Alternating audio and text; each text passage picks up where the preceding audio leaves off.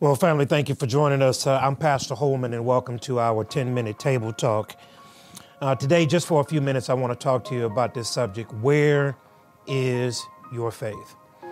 In Luke chapter number 8, beginning at verse number 22, Jesus jumps in a boat and tells his disciples to let's go to the other side.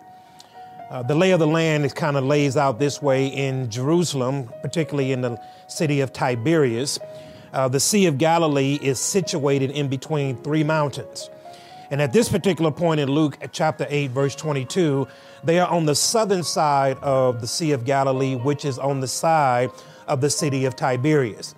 And they want to get to the Galilean side, which is on the northern side of the lake. Uh, the Sea of Galilee, which is this bowl situated in between three mountains, at its most deepest point is about 200 feet deep. Uh, the, the, the actual lake itself, the, the Sea of Galilee itself, is probably around about half a mile of a ship's journey. And so here it is, Jesus tells his disciples to let's get into the boat to go to the other side. Now you got to remember some of the people that are in the boat with him. He has Peter, who is a lifetime fisherman who is very familiar with how to navigate a ship on the sea. And so he goes across the sea, and in the middle of them sailing, the Bible says that Jesus fell asleep at the, at the helm or at the stern of the ship.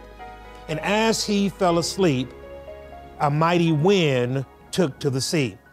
And its wind was so severe that the ship that Jesus and his disciples were in were beginning to take on water. And here it is Jesus is at the stern of the ship, sleep in the midst of a storm. The disciples are puzzled by this when they look at Jesus sleep and seeing these great waves begin to crash against the bow of the ship. I want you to notice something that the sea itself and the storm itself did not wake Jesus. The disciples went over to Jesus and shook him and said, Master, we are perishing. Don't you care anything about me? And so while the storm and the rough seas did not wake Jesus, his disciples saw fit to do so. Jesus wakes up, no doubt weary from a long day's journey, and looks at these disciples and says, Where is your faith? After he calmed the winds, after he told the waves to calm down, he looked at these 12 men that at that time he had poured two years of his life into and said, Where is your faith? The storms were very real, but the person that could uh, calm the storms was in the boat with them. And Jesus says, Where is your faith? What an appropriate message to where we are today. To those who have claimed an affinity toward Jesus Christ, our Lord and Savior. To those who have believed on Jesus for the forgiveness of their sins. To the ones who say that I look to the hills from which cometh my help, all of my help comes from the Lord to the ones that says that I'm more than a conqueror in Christ Jesus, to the ones who said that when the enemy comes in like a flood, he'll raise up a standard against them. To the ones who quote the Bible backwards and forwards, to the ones who sit in church, and to the ones who sing the songs, where is our faith? The world right now is sending waves and winds our way, and it seems very disturbing in the moment. And it seems as though Jesus is just sitting back, kind of allowing things to happen social unrest over here, political confusion over there, all of the things in which we're dealing with with COVID 19, one is tempted to go and shake Jesus and say, Jesus, do you not care about what's happening in my life? I can see Jesus looking at these disciples while he is on the stern of the ship and saying, Why are you fearful if I'm with you? Now, here's the case we have to believe in the deepest parts of our being that Jesus is with us, even through the difficult storms of life. Jesus looks at him and he says, Where is your faith?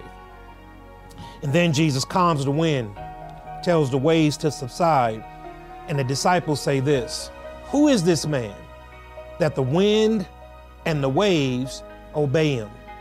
And they marveled at Jesus. Now, hear this they saw Jesus in a way that they had never saw him before. And it was only through the storms of life were they able to get a different perspective. You see, as long as everything is going right in your life, you don't see Jesus in the capacity by which he is.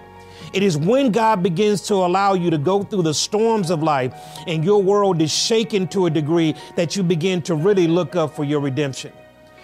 At this particular time on the boat, they saw Jesus in a way that they never had. And in verse number 28 of Luke chapter 8, they get to the other side, the other side of the Sea of Galilee, to which was their end destination. And as they got to the other side, they encountered a demoniac, a man that was filled with demons. The same demons that Jesus cast out of this man and threw them into the pigs, and the pigs ran down the hillside and drowned themselves in that same sea by which they were just sailing on.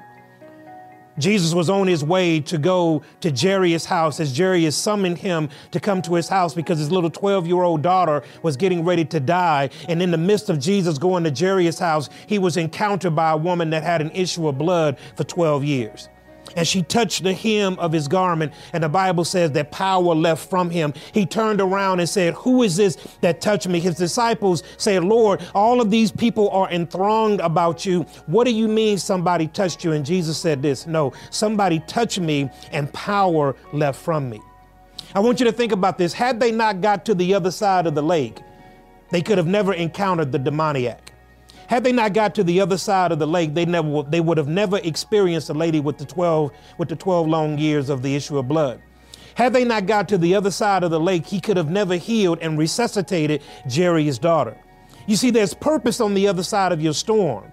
But if you don't get through your storm, you'll never discover your purpose. And you need to stop complaining, stop pitching a fit when things go wrong in your life. And you need to take a different perspective about hard times. Hard times are preparing you for the ultimate purpose that God has for you. But if you don't get through them, you'll never discover what's on the other side of that storm. There are people that are waiting for you. There is ministry that is waiting for you. There is opportunity that is waiting for you on the other side of that storm as we go through COVID 19 as we go through uh, uh, social unrest and political reform, as we go through an upcoming election, just know that while this storm may seem tumultuous, as this storm may seem to be beating us from every single side, there is purpose on the other side of it. And you have to be diligent in your trust towards God to get through this storm. I want to encourage you do your work, keep your head down, stay about the Father's business and God will bring you through whatever you're going through. You got to go through it in order to get to it. May God bless you.